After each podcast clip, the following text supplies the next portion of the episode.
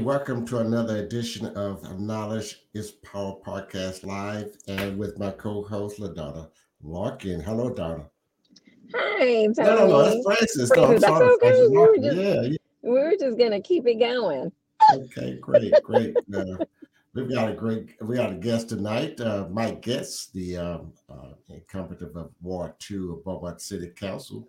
He's going to be with us in a few minutes, but uh, we're going to talk about a little bit of PSAs right now. Uh-huh. And we got anything new this week that we need to talk about besides Uh. the rent release and the funeral assistance from FEMA? Oh, Uh, not that I'm, yeah, not that I'm okay, abreast well, me- of, Tony. But since LaDonna's not here with us, let me brush over this a little bit. Don't forget, folks, about the COVID 19 funeral assistance. Uh, you can apply with FEMA. Uh, .gov, that's F-E-M-A dot gov.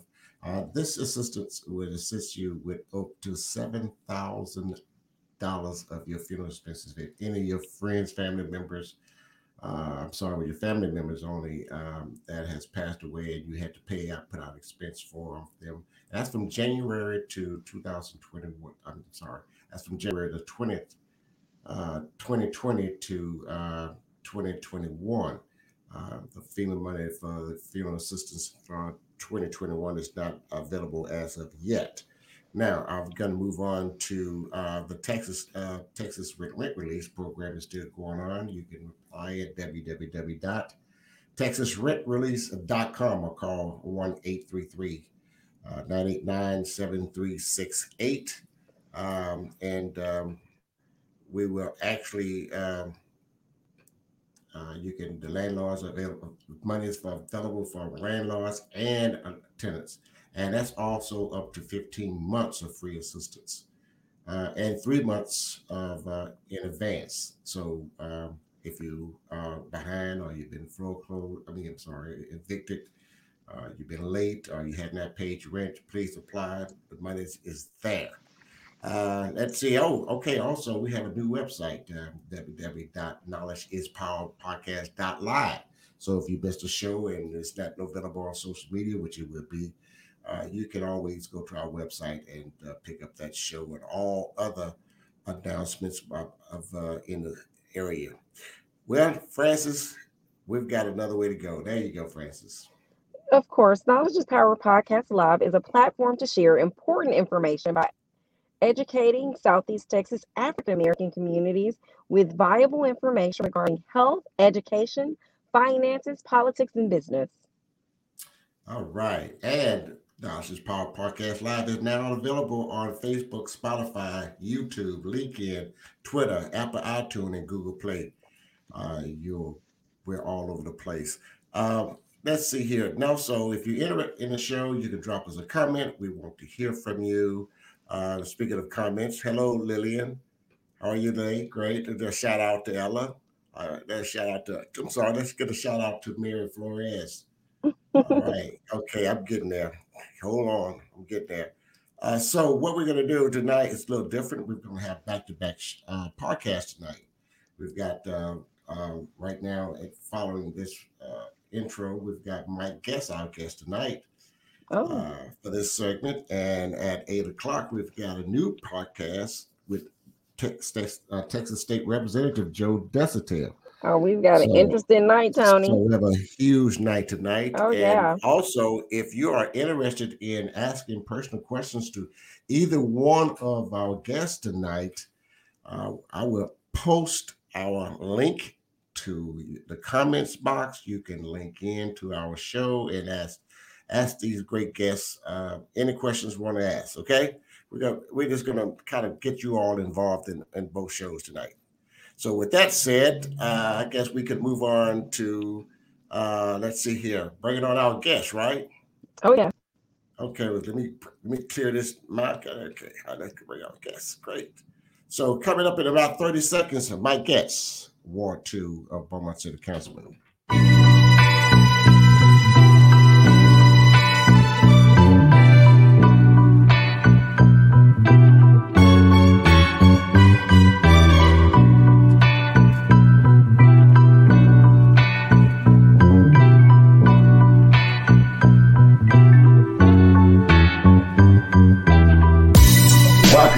Knowledge is Power podcast live with your host, Tony Redfro,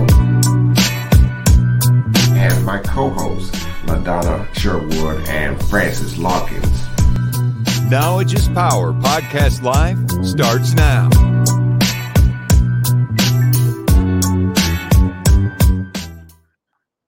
Well, look who we have here today.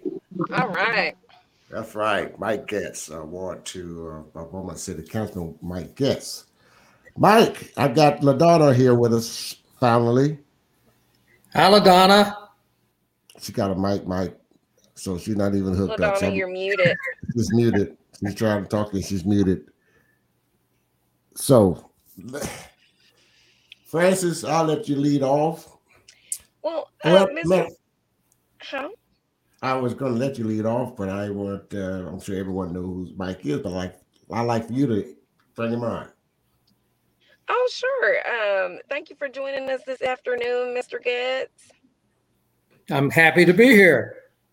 Good, good, good. Good to see you. So, tell us a little bit about yourself. I know you've um, had a seat on council for quite a while. So, just give us a little background and introduction as to who you who you were.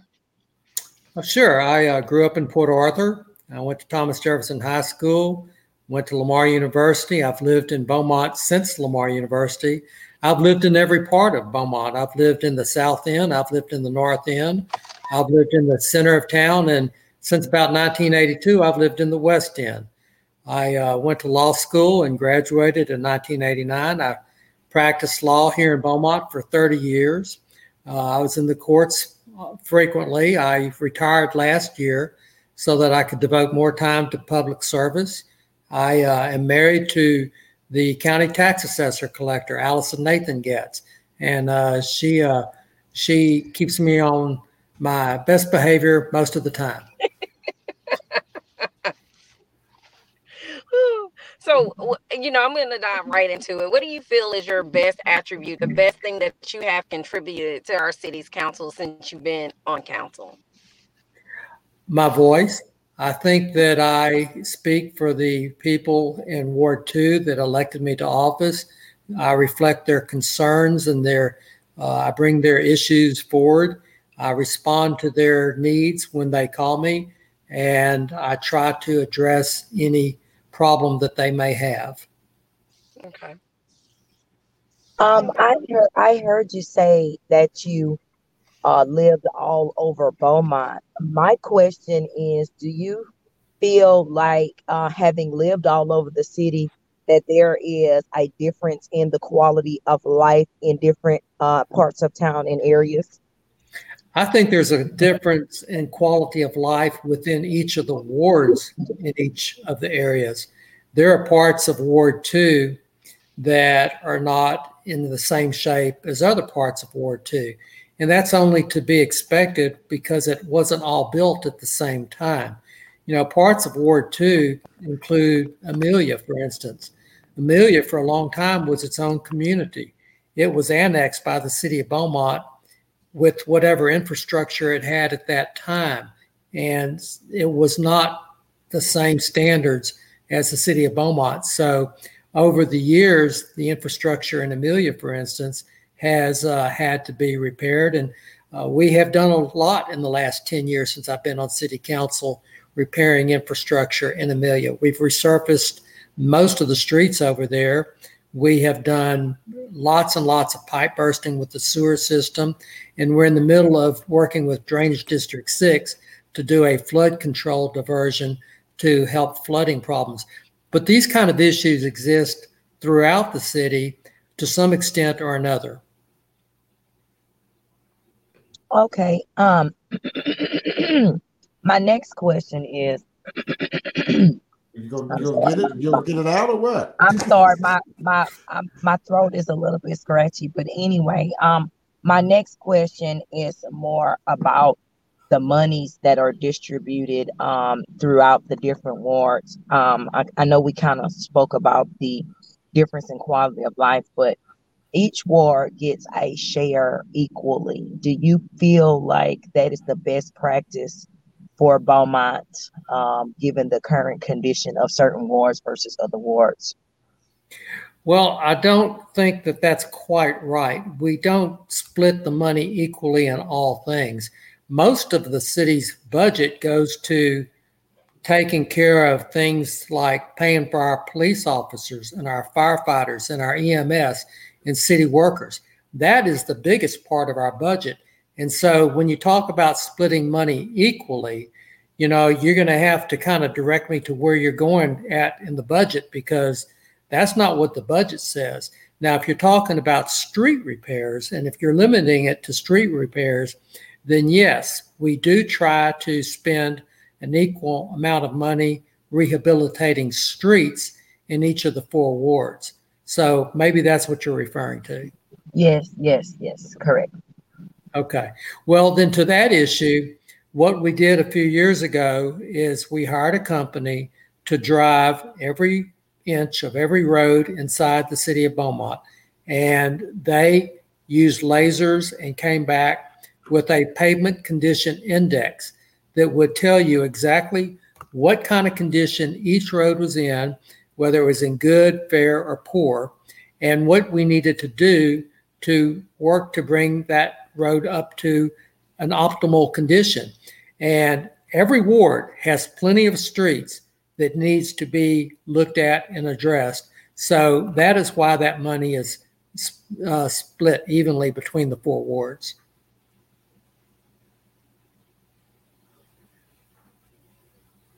Tony, do you have a question? No, go ahead. I'm sorry, I'm working on something. All right, GT. Uh, Francis, she's there. Oh my goodness! I've been just talking. Okay. I'm here. I'm Come on, just talking. Okay, so time tonight. I pay, I pay attention to the city council meetings. I try to tune in um, since the pandemic at least every week to see what's going on. So there's been a lot of controversy about um, a dog park here, and I live in Ward Two. Give us a little insight on the dog park, please.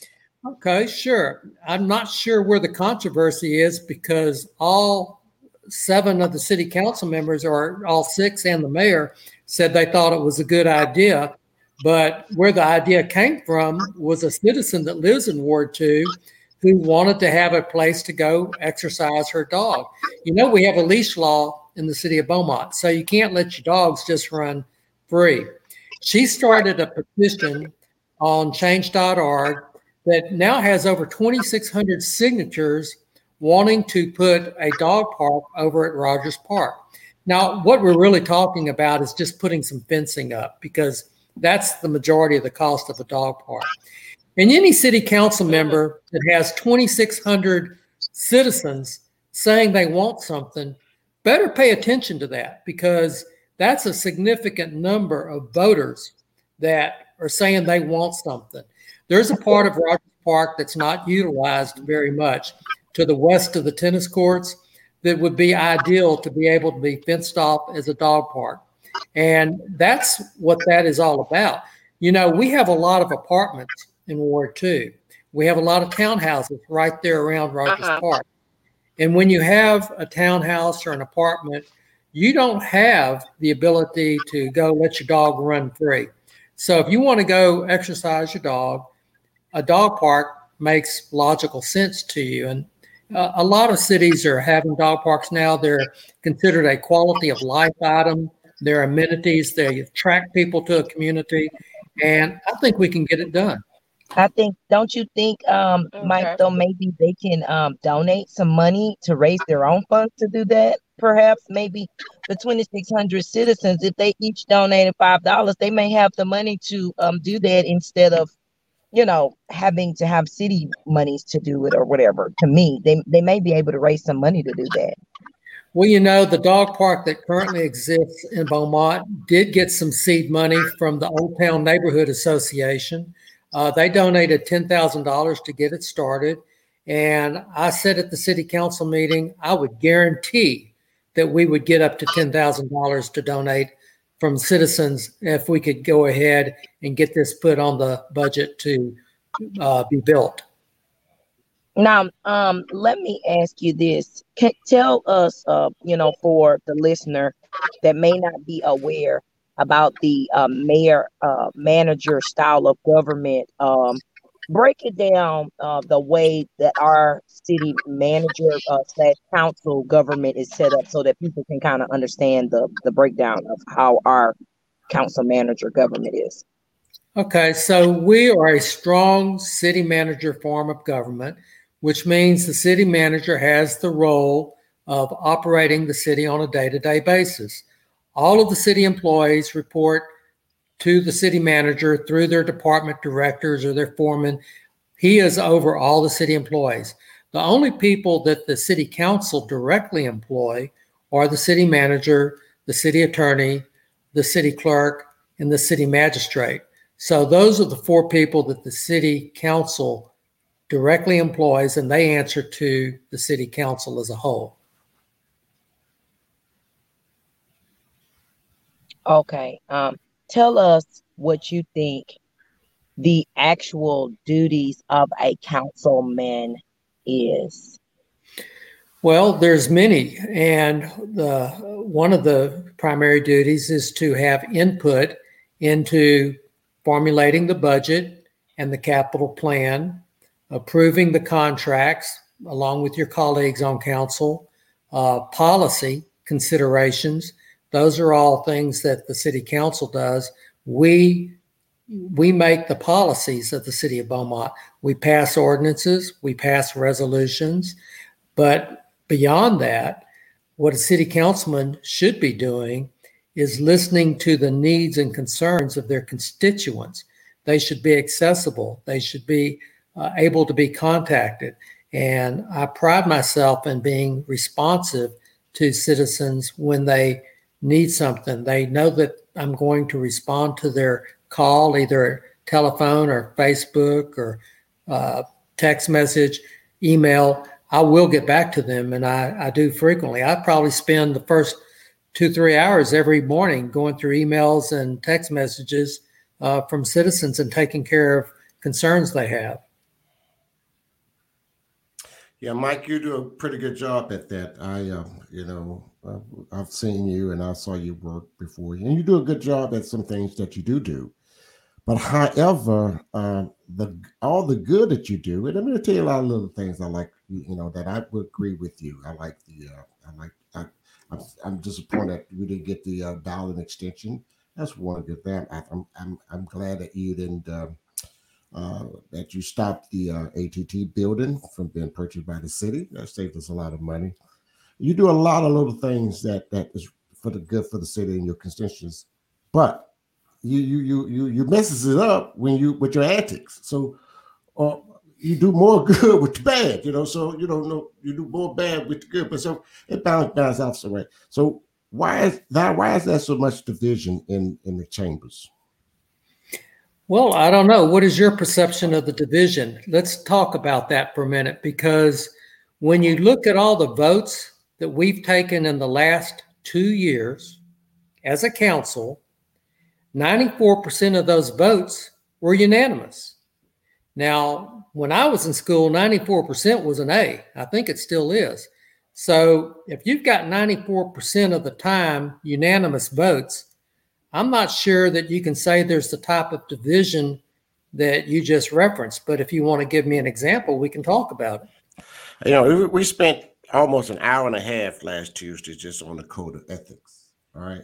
mm-hmm. And besides getting down to business. All right. So uh, people in the city of Beaumont expecting results. They are expecting uh, new development. They're expecting growth. They're expecting the streets and drainage system. They're expecting that toilet to flush. They're expecting a whole lot. Mm-hmm. And you've been on the council how, how many terms? Four terms, correct?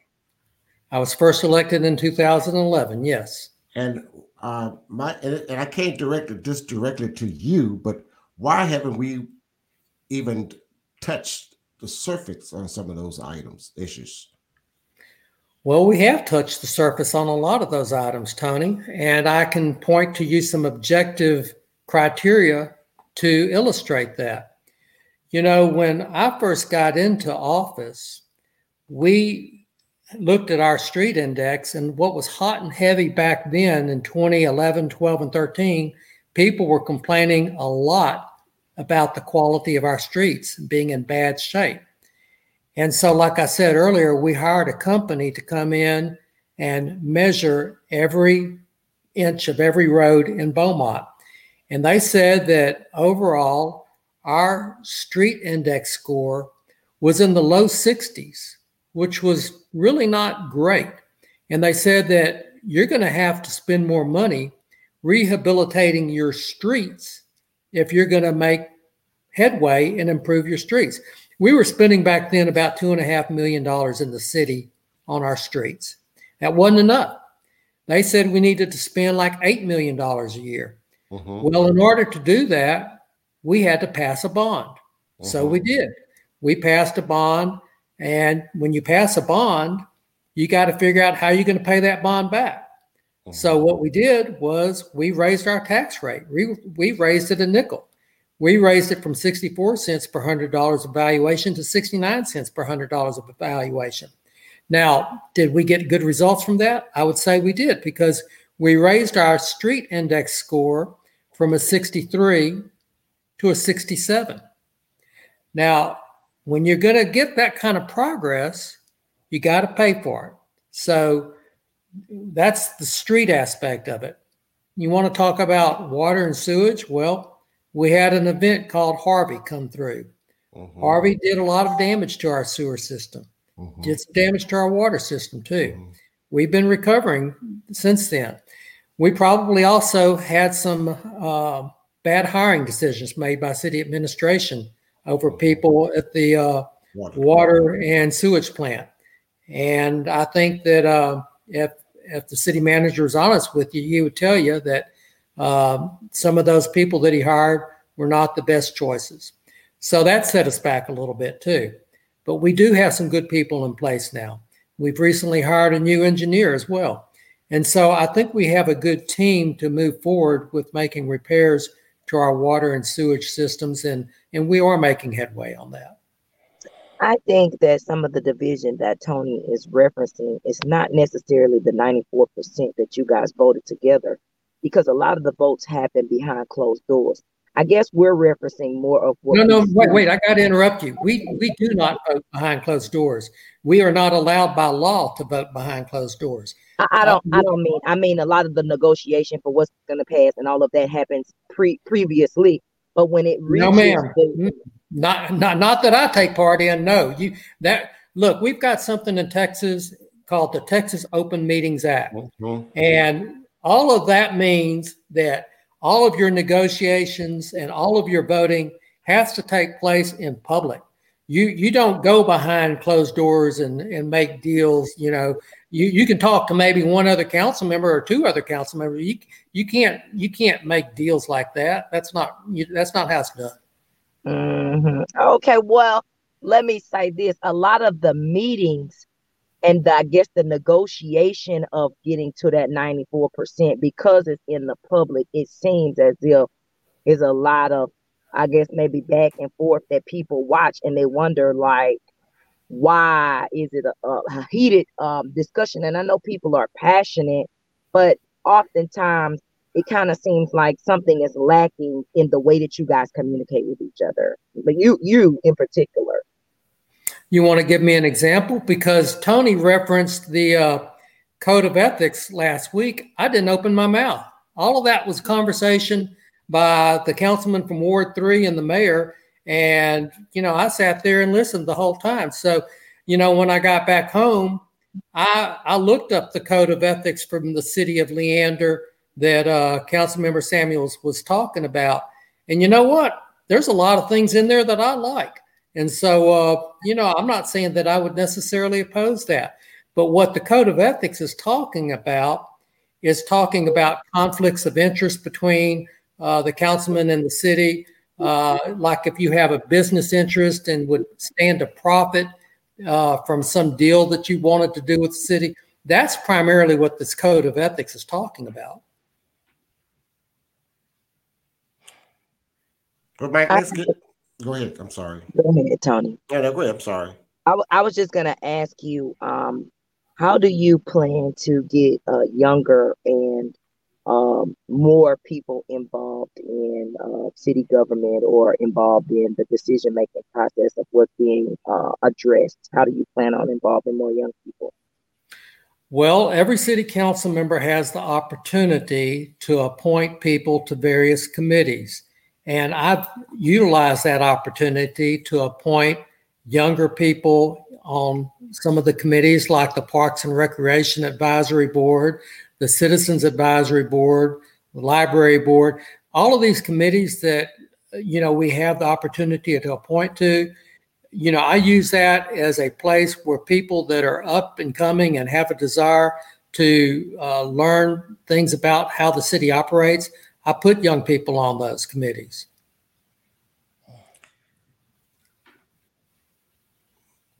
Mike, uh, I, I want to kind of go back a little bit, uh, um, and what you talked about on the um, eight million dollar bond that you that the city uh, borrowed for the street index to, for the streets. It's a 40, 43 million dollar bond. 43 million bond, yes. So my question is, why didn't at that time uh, we just passed it and just we didn't didn't fully ask for the complete uh, all the monies to to make sure that we get uh, maybe to 80% of the street index score. Because the citizens would have had a revolution if we would have uh, passed a bond that big, because it would have resulted in such a tax rate hike that they would have just absolutely lost their minds. You you just can't uh, you can't rehabilitate everything at one time because the cost is too high. It's just not possible. Well, can you tell me? I'm gonna move on. Can you tell me why the city has been so stagnant?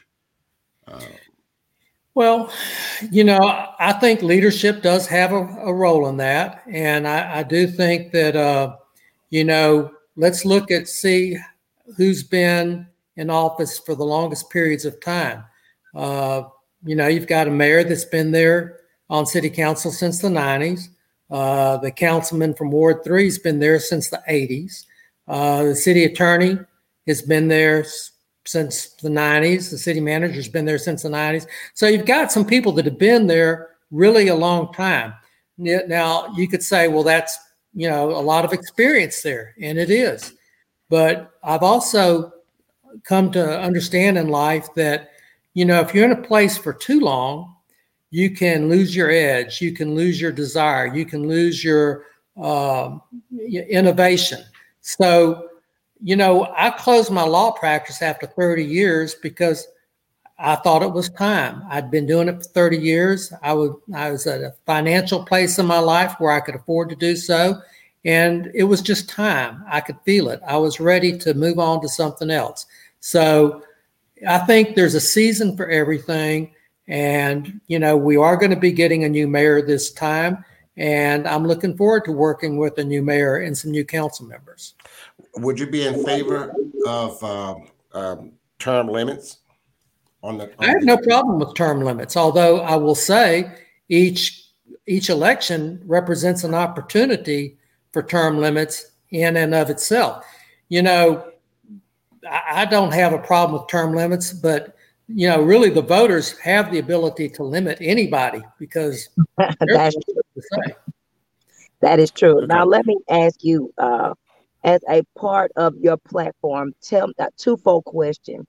What do you think is the single biggest issue facing Beaumont, and what is your number one signature thing that you want to be known for on the as a council member?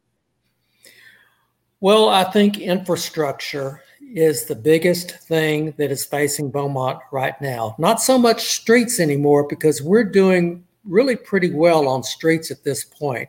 Really? But I think our water system and our sewage system uh, needs some work. And we are addressing that with the uh, proposal of building a new water plant in the West End, a new water pumping station, uh, you know, these are things that will have significant impacts on the uh, water supply in Beaumont, and it will make a difference in some of our discolored water situations. And your main uh, issue that you want to be known for is? Well, I would like to get the Dowlen extension done. Now, I want everybody to understand one thing. That's not Mike Getz's project. The Dowlen extension proposed proposal was made when Evelyn Lord was the mayor. That's how long ago it was. But it's just sat there and sat there and sat there. And I am the one that picked it up off the shelf, dusted it off, and said, you know what? This makes a whole lot of sense. Economically, it makes more sense than just about anything we could do as a city in terms of a public works project. What the Dowlen Road extension is, you know, everybody knows the Dowlen Road ends at College Street right now, dead ends and you go left or right. Well, you put the Dowlen extension in all the way to Interstate 10. And I want you to think about how much value it would be to a merchant to have an address of Dowlen and IH 10. That would be a big, big investment for some company like Costco, another Walmart, or something even bigger. You just don't know what you might have out there. It would come out right across from BISD Memorial Stadium and it would open up I 10 all the way out to Parkdale Mall on Dowlen. You know, people say Dowlen is like uh, Houston's Westheimer. That's Beaumont's Westheimer. It's where most of the stores, most of the shopping is. But the part of it closer to I 10, a lot of that will be developed into homes. And so that goes just, uh, I guess that would be east of Brentwood and west of the Crescent. That's that's going to be prime real estate for home development. And then you're going to intersperse that when it crosses Walden. There will be shops there. I know the developers have already talked to some grocery stores. They need to have a grocery store. And you know, right now all that's in Ward 2. But when we redistrict, which we're going to be required to do because of the census, you know, the census makes us redistrict every 10 years so that all the wards have equal population. Right. When we redistrict, all of that's probably going to be shifted into Ward 4. Mm-hmm. Okay, I'm I'm not against that project either, but I have a, another question. Um, oh, I, I lost my train of thought. I was gonna ask you. Oh, the transportation workers. The city has transportation workers that are concerned about um, some talk about maybe dialing back transportation or doing away with transportation. Now, just think if we had a project like the Dowlen extension, um, that would require people to be able to have to need to move around. You know what I mean? Give me some input on the transportation issue with uh, Beaumont Transit. Okay. Well, do you have any idea how many people actually use the bus right now? Do you know? No, I don't. I don't. I don't know either. And nobody knows because we've never tried to track that. And I have been told that it might be as few as 500 people that actually use the bus.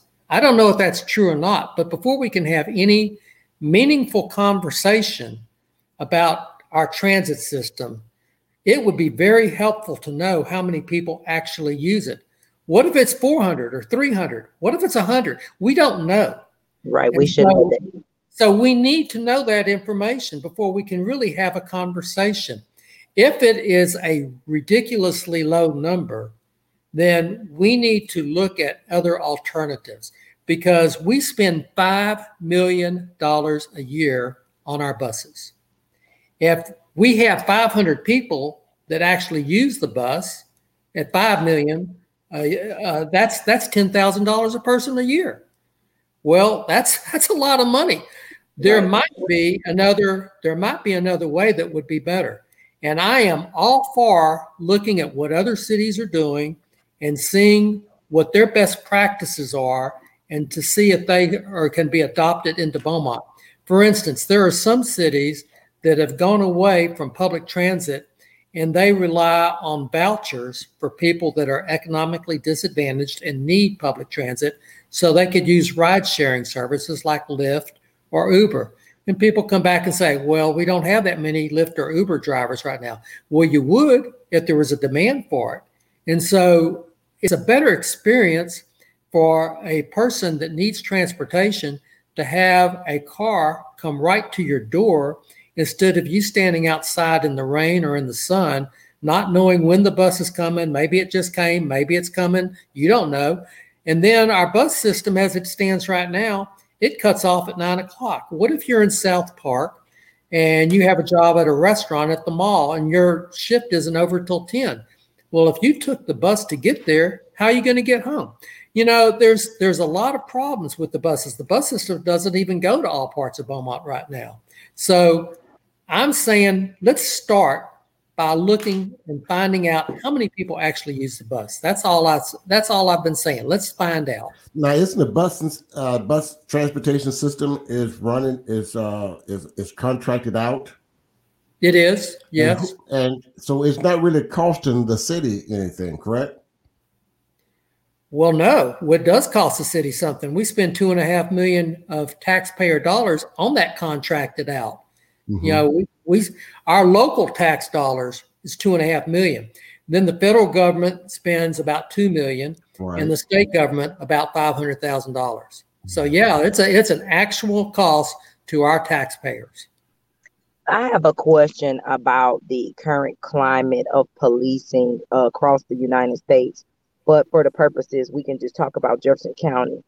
Okay. What are your thoughts and feelings about the division between the community and uh, the police and what are your ideas about how to improve community relations with officers well i got to tell you i think chief jimmy singletary has done a fantastic job with relations between the, his, the beaumont police department and the community and i can point to several programs that they have in place to make sure those relationships are good.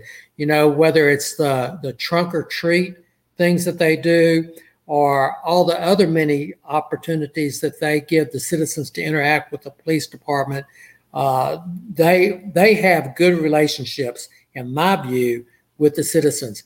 I have in Ward Two a lot of neighborhood associations. And one of the things that we do in our neighborhood associations is we have a police officer and police administration come to our war, our Ward 2 neighborhood association meetings and talk about issues in that community that affect crime. And police officers make themselves available and accessible to the citizens. They're right there. And, and Jimmy Singletary himself comes to some of these meetings. So, uh, you, you know, I, I believe that we have good relationships between. I haven't seen any of the riots or issues that we had last summer uh, in Portland or uh, some of the other big cities, Seattle. None of that happened to Beaumont. And the reason I think is is because of the excellent relationships we've developed over the years. Don't you think there should be more uh, being uh, sixty percent uh, majority uh, African American, don't you feel like there should be more Black Amer- uh, African Americans on the police force and also on advisory boards? Why we, why has that been an issue? I think that the Beaumont Police Department is trying very hard to recruit more minorities into the police department. You know, that's that's an effort that is ongoing and qualified applicants that have a desire to become a police officer are invited to you know apply and go through the police academy. I know they would be welcome and well received. Uh, as far as advisory boards every city council member has the opportunity to appoint whoever they want on the advisory boards. So you know right we've had times where we've had uh, a majority minority city councils, and we've had times where we haven't. So I don't like identity politics, Tony. Mm-hmm. I think that I represent Ward 2, and I don't give preference to anybody based on whether they're Democrat or Republican or black or white or Hispanic. I treat everybody uh, the same. I, I think people expect to be treated the way that you want to be treated. That's kind of the golden rule, isn't it? And you want mm-hmm. to have people treat you like, uh, you know, you treat them. Mm-hmm. So I want to dive back uh, to uh, what we talked on earlier about. You said that the city man. We talked about longevity, and you talked about Ward uh, uh, three uh, councilman been on the board on the in the chamber for so many years. Uh, Ward uh, uh, that large uh, uh, councilman been on there for 30 years. The uh, mayor been on so many years.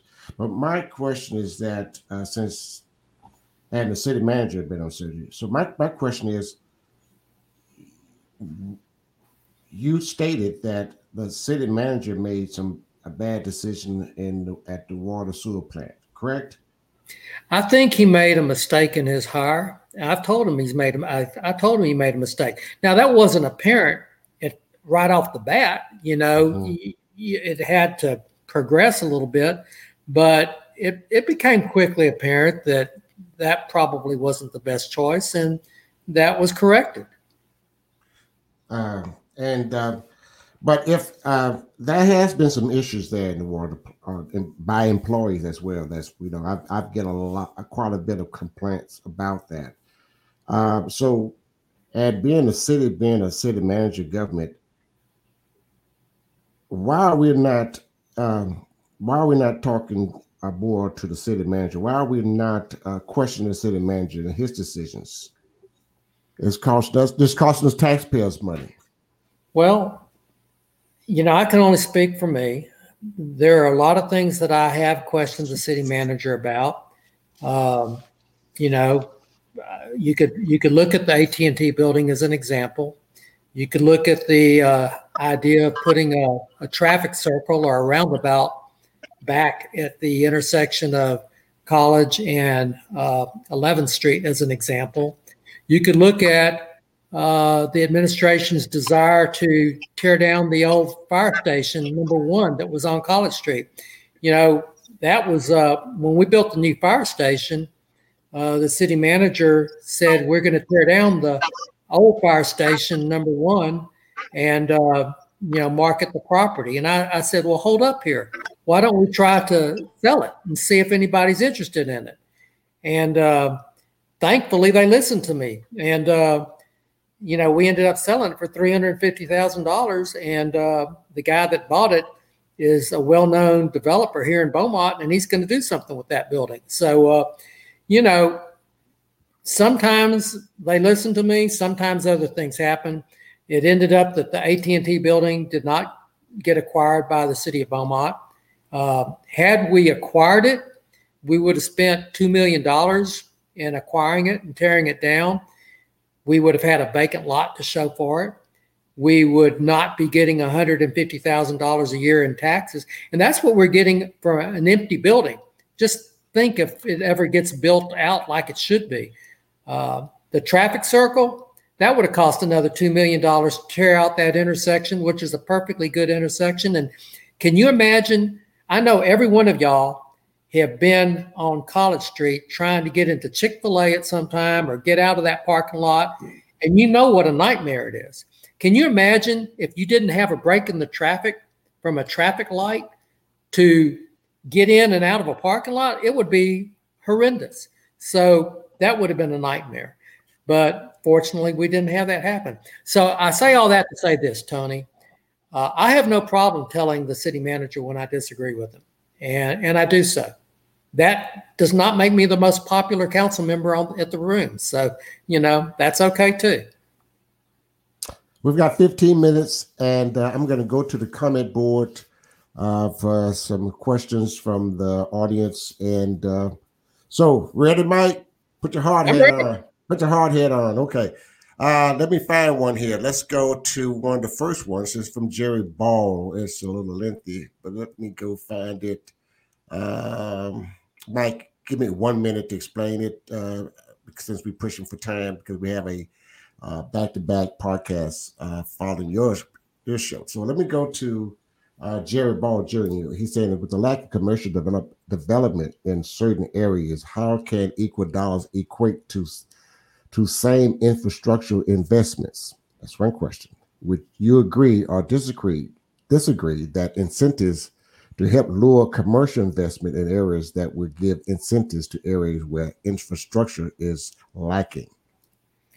I agree that we should give incentives to areas that are economically depressed, and we do so. For instance, downtown is all a uh, it's it's it's an investment zone where people that decide to locate their business downtown get a basket of goodies and perks from the city. And there's other areas in Beaumont that we also have designated as those commercial empowerment zones. So, yes, I do agree that the city can do something to help the private sector. And that's what we're talking about now is the yes. private sector coming in and doing things. Yes, I agree with that. Would you agree with the private sector and the city uh, partnering up? I believe in private public partnerships and collaboration. I think that is always a very good thing, mm-hmm. and I would welcome more of that. All right. And uh, you talked about the Dowlen uh, extension. Uh, this is my question, uh, um, and I meant to get to before I go back to um, uh, the comment board. My questions here on the Dowlen extension, which I thought was a great idea, but then I got to thinking and said, wait a minute.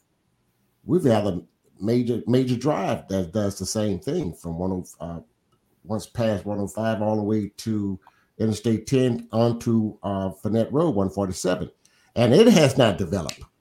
So, what would make you think that Dowlen extension would do would develop in home development or commercial development? That major drive that's been sitting there for years and has not been developed. Well, Major Drive hasn't been developed to the extent that it can be and should be. I mean, you go out there past uh, Brentwood, out there past Willow Creek, and you've got the country club, and then it gets kind of empty out there. And so you're you're you're making a very good point. Uh, all I can tell you is that I have seen some of the plans that some of the developers that own some of that property out there, which would be on the Dowlen Extension have. And they wouldn't be putting this kind of money into it if they didn't think they would get a re- good return on their investment. And the city has done some numbers, and it is exponentially impressive as to what the tax revenues would be when that is all built out. But you, but you make a good point. Major Drive still has some room to grow. It does, plenty of room to grow. Terry Roy said, with one investor owning 25 properties downtown it, it would never prosper. Uh, I mean, what do you? Well, I, I, happen to know that guy, and mm-hmm. uh, he and I grew up in Port Arthur together, and I know he has plans to build some of these properties out. He's not buying these properties just to lose money. Uh, he owns some properties that are doing very well downtown. He owns some properties that he hasn't even started on downtown. So I think that it takes time and money to develop old buildings. Uh, I know he has some high dreams, and I hope he can pull them off. Uh, I think the city needs to do everything that they can to support him. Well, I've been trying to reach out to him as well for an investment downtown, and uh, it's been several months, and I have not heard back from him. So, will you knock on his door for me? I can do that. All right. Uh, so now we're going to um, ask another question here. I think Ann Jones has Mike has promoted street and rehabilitation support extending Dowlen Road to I 10. Yes, we talked about that. You want to say anything about that, Mike? But we are, I think we've kind of gone over that. Well, I think we've talked about, yeah, that, and, about that, and, how much how much that would offer in terms of tax revenue and mm-hmm. uh, benefit to the citizens. Yes. But Mike, this this this election, you you got an opponent. What's going to make you uh, uh, what going to make you what make you feel like you're going to um, is going to take for you to take this election?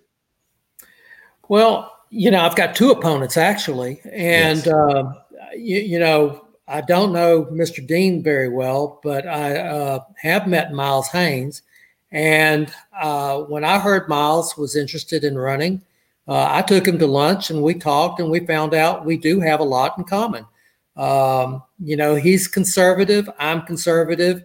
Uh, we're we're both athletic. We both enjoy working out, and uh, you know, eventually it came a point in time in the conversation where I asked him, uh, well, well, Miles, I have to ask you, uh, have I not done something you wanted me to do, or did I do something you didn't want me to do? And uh, he said, no, you're doing a good job, which kind of made me scratch my head and say, okay, then uh, why why do you want to run against me? And uh, he said, it's just something I want to do. Okay, well, that's fine. Everybody has a right to run for office, and uh, I told him I'd see him on the campaign trail, and that's where we are. But uh, I don't have anything but good things to say about Miles. Okay, I'm gonna go back to the board. You got a minute to speak on this te- uh, question. Uh, Brenda Davis is asking, would the city ever consider developing I-10 near Ford, Ford Park into a shopping plaza or relocating Parkdale Mall to generate revenues for the city, as most major city malls are located on the main interstate? Well, Brenda, you see, that's something that the private sector has to address. You know, that's not a role for the city to do commercial development like that. We would be glad to partner with the developer to the extent possible that we could, but using taxpayer dollars to do a development like that is absolutely not something that we would do. You you have to use your taxpayer dollars to fund core city services. Pay for your police, your fire, your EMS, your libraries, your streets, your sewer, your water. That's what your taxpayer dollars go for, not for commercial development. Okay, Mike, let's see here. Go to another to the coming board. Uh, let's see here who I have next.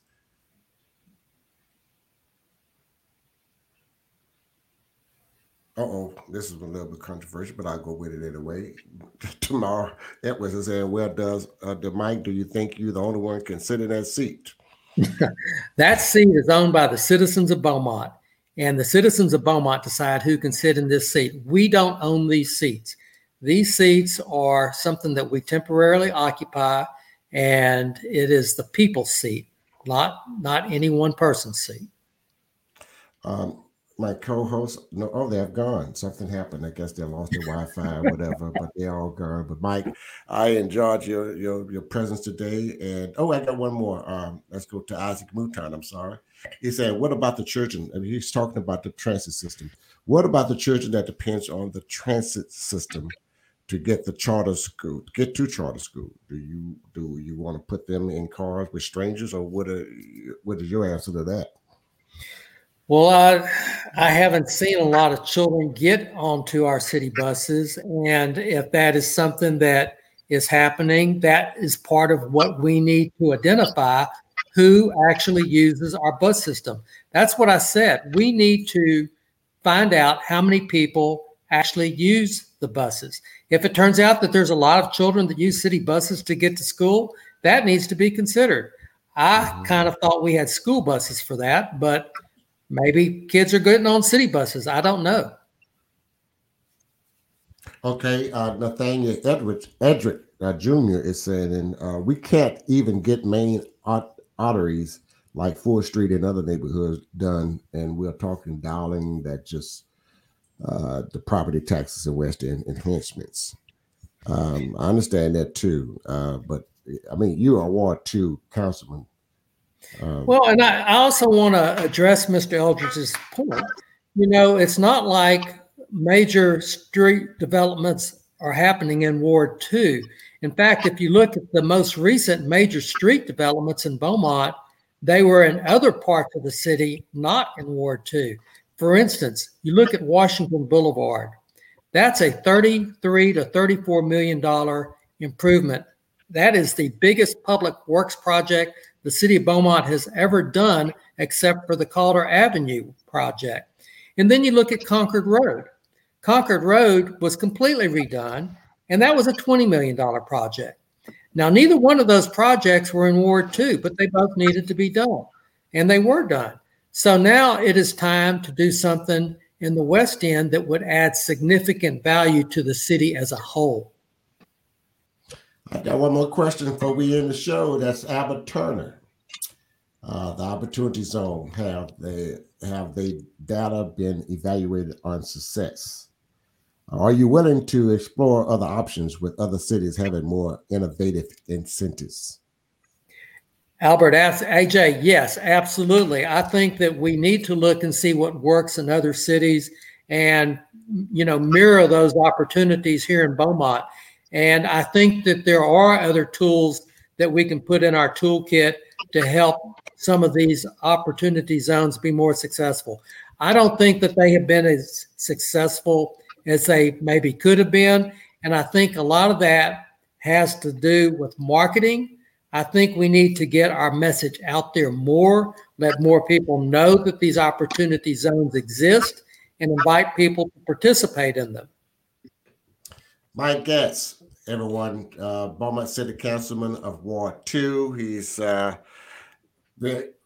running for re-election for the fifth term. And Mike, I wish you all the luck. Uh, I think our time is up. I'm having a back-to-back uh, podcast uh, tonight, so we, we're pushing for time. And I want to thank you so much for accepting our invitation, and we welcome you back again and again and again. Okay. Thank you, Tony. Yeah, I appreciate you very much. And I don't know where my co-hosts where they disappeared to, but uh, I think I, it, it, on behalf I'm of them, here. I'm here. Oh, oh, okay. I didn't know. I, hello, how you been? Okay, I'm here.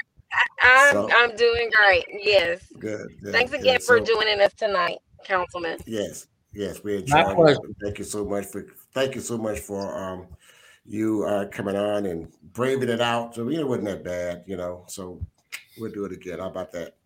All right, Mike. Thank you so much, man. We enjoyed you. God bless. All right. Thank you for watching Knowledge is Power Podcast Live. Be sure to like and subscribe to all Knowledge is Power social media pages.